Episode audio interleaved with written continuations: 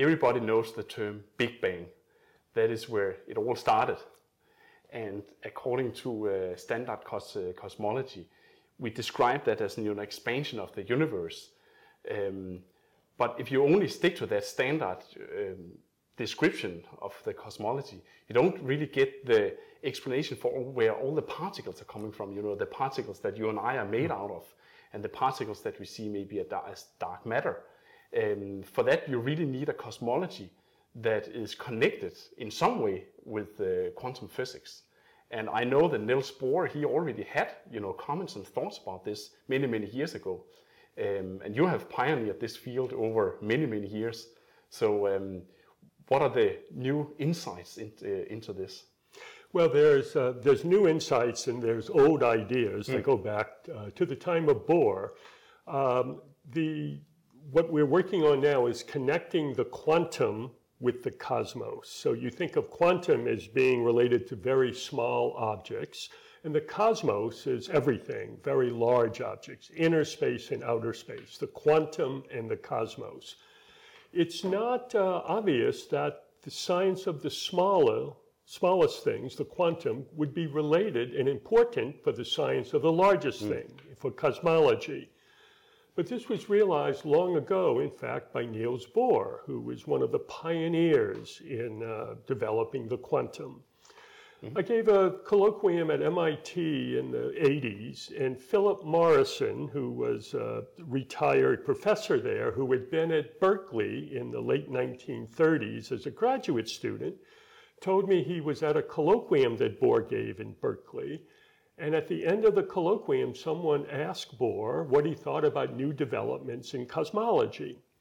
And Bohr said, We can't understand cosmology. We can't understand the universe until we incorporate the quantum into cosmology. Mm-hmm. And that has been my approach to cosmology for my entire career. But then, what is really the definition of cosmology? I would think that's just, you know, the universe on the larger scale? Why, why, why would the large scale care about the particles that are, you know, moving around this uh, room or, you know, so, so, so uh, how do you define cosmology uh, and, and why is so different from, or is the same or, or it, it, has to be connected with quantum physics? Like, yeah, can you, can you yeah. bring up these different pieces and explain? Well, I, I would define cosmology as the study of the origin and evolution of the universe and also what's in the universe. Okay. Yeah. yeah. And as we look around in the universe today, we see that most of the universe is dark energy and dark matter, a type of energy that we don't understand and a type of matter that we don't understand. So Einstein's theory of gravity is the basis for the Big Bang. It can explain the origin of space and time and the expansion of space, but it can't account for what's in space the radiation and the matter out of which we are all made and the dark matter without incorporating the quantum. So in like in so in Einstein's equations, that is basically something we have to put in by hand. You can say like some terms you say with this kind of matter content and this, then the evolution of the universe looks like this, but it doesn't really describe where these terms are coming from or, or what are the content, right? Is that That's right, that's right. right. So Einstein's equation, like every equation, mm. has a left-hand side and a right-hand side. Yeah. The left-hand side describes geometry, expansion of space, the evolution of space and time. And the right-hand side uh, is where the quantum enters. It describes interactions of particles. What is the universe made of? And that is the connection between inner space on the right side of Einstein's equations and outer space, hmm. which is on the left side of Einstein's equation. And I'd also point out that the universe seems enormous to us today, and it is by human standards. But in the Big Bang, the universe was once very much smaller. It was much hotter than it is today. And to understand the evolution of the early universe, we have to understand how matter behaves at extremely high temperatures and energy.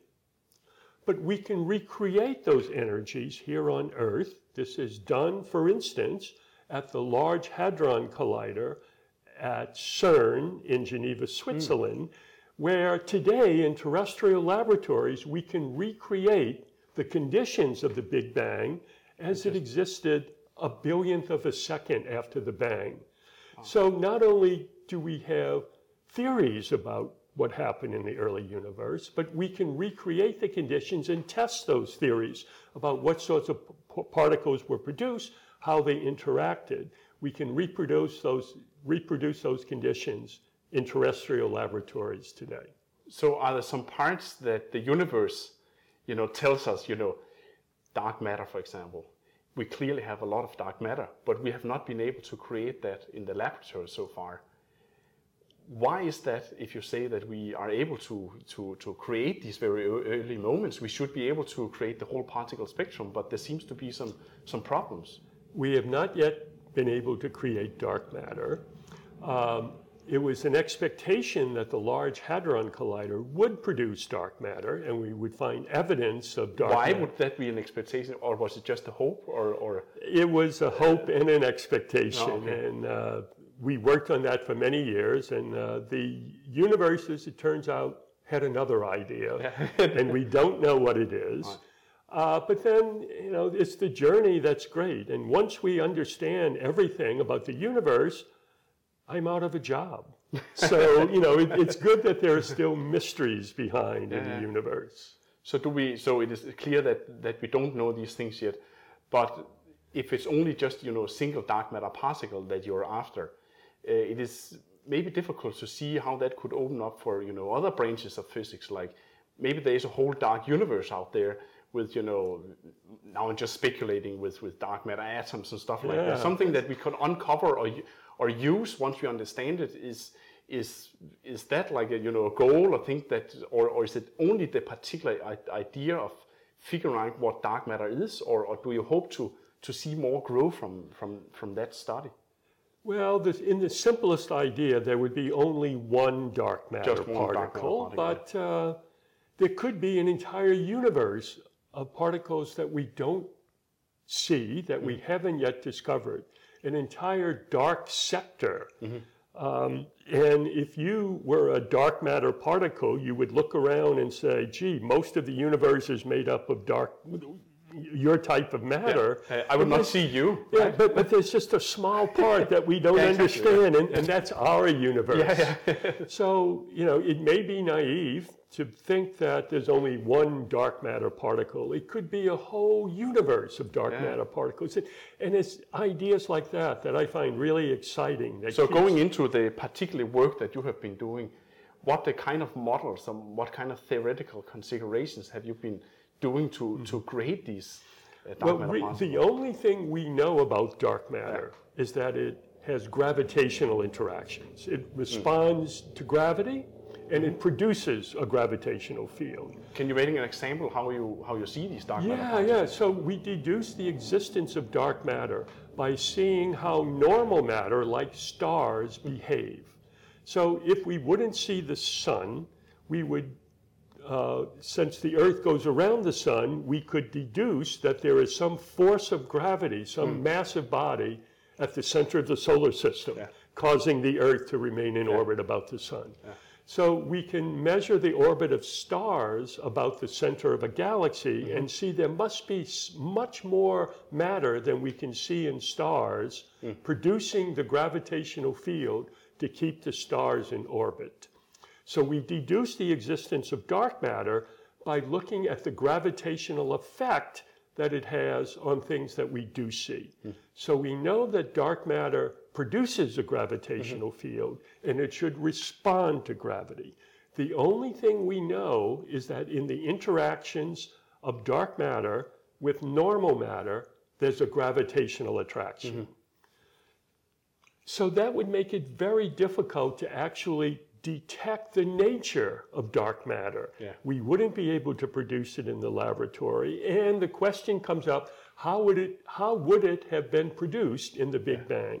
Yeah. And that would be through some gravitational interaction, and that's what I've been working on, how to produce it only by gravitational interaction. So can I can I think about it as since we have not been able to make dark matter in the laboratories, it it means that we need higher energies, right? And if we think about higher energies in the terms of the universe, like the history of the universe, does it mean that we have to go to earlier times?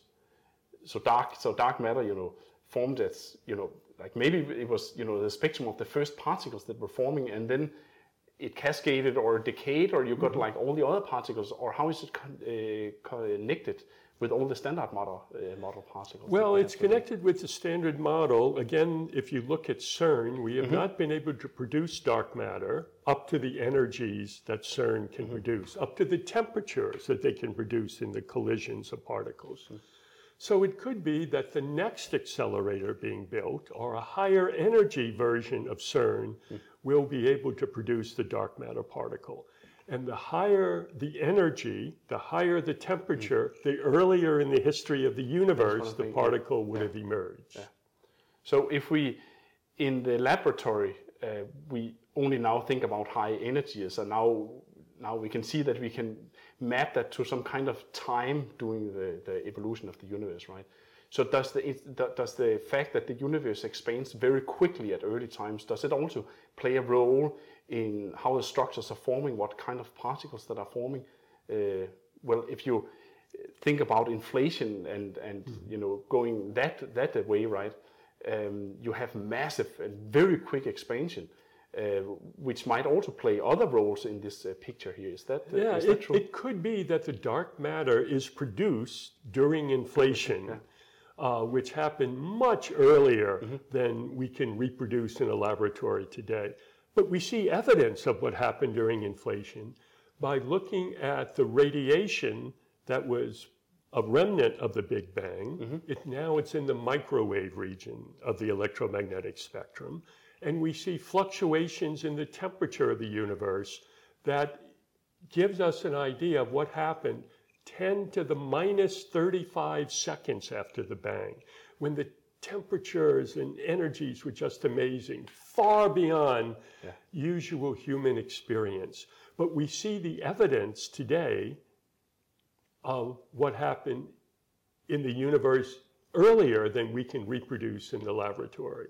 So if you want to go to like a, a particularly time in the evolution of the universe and and uh, think about that is the uh, you know time that I'm going to focus on and this is where my physical models you know is going to operate. This is where I'm going to you know form my, my dark matter particle. Where is your mind and, and work focused right now in this you know massive range of time and length scales? Uh, Yeah, it, it's trying to connect the physics of what went on to produce the particle with physics that's beyond what we call the standard model of particle physics mm-hmm. that encompasses all the types of particles and interactions that we know. So, trying to understand dark matter may be a key to going beyond what we know now. So that's one of the exciting things about it. It could be a portal through which we can glimpse physics beyond what we understand now. It's really the search for new knowledge.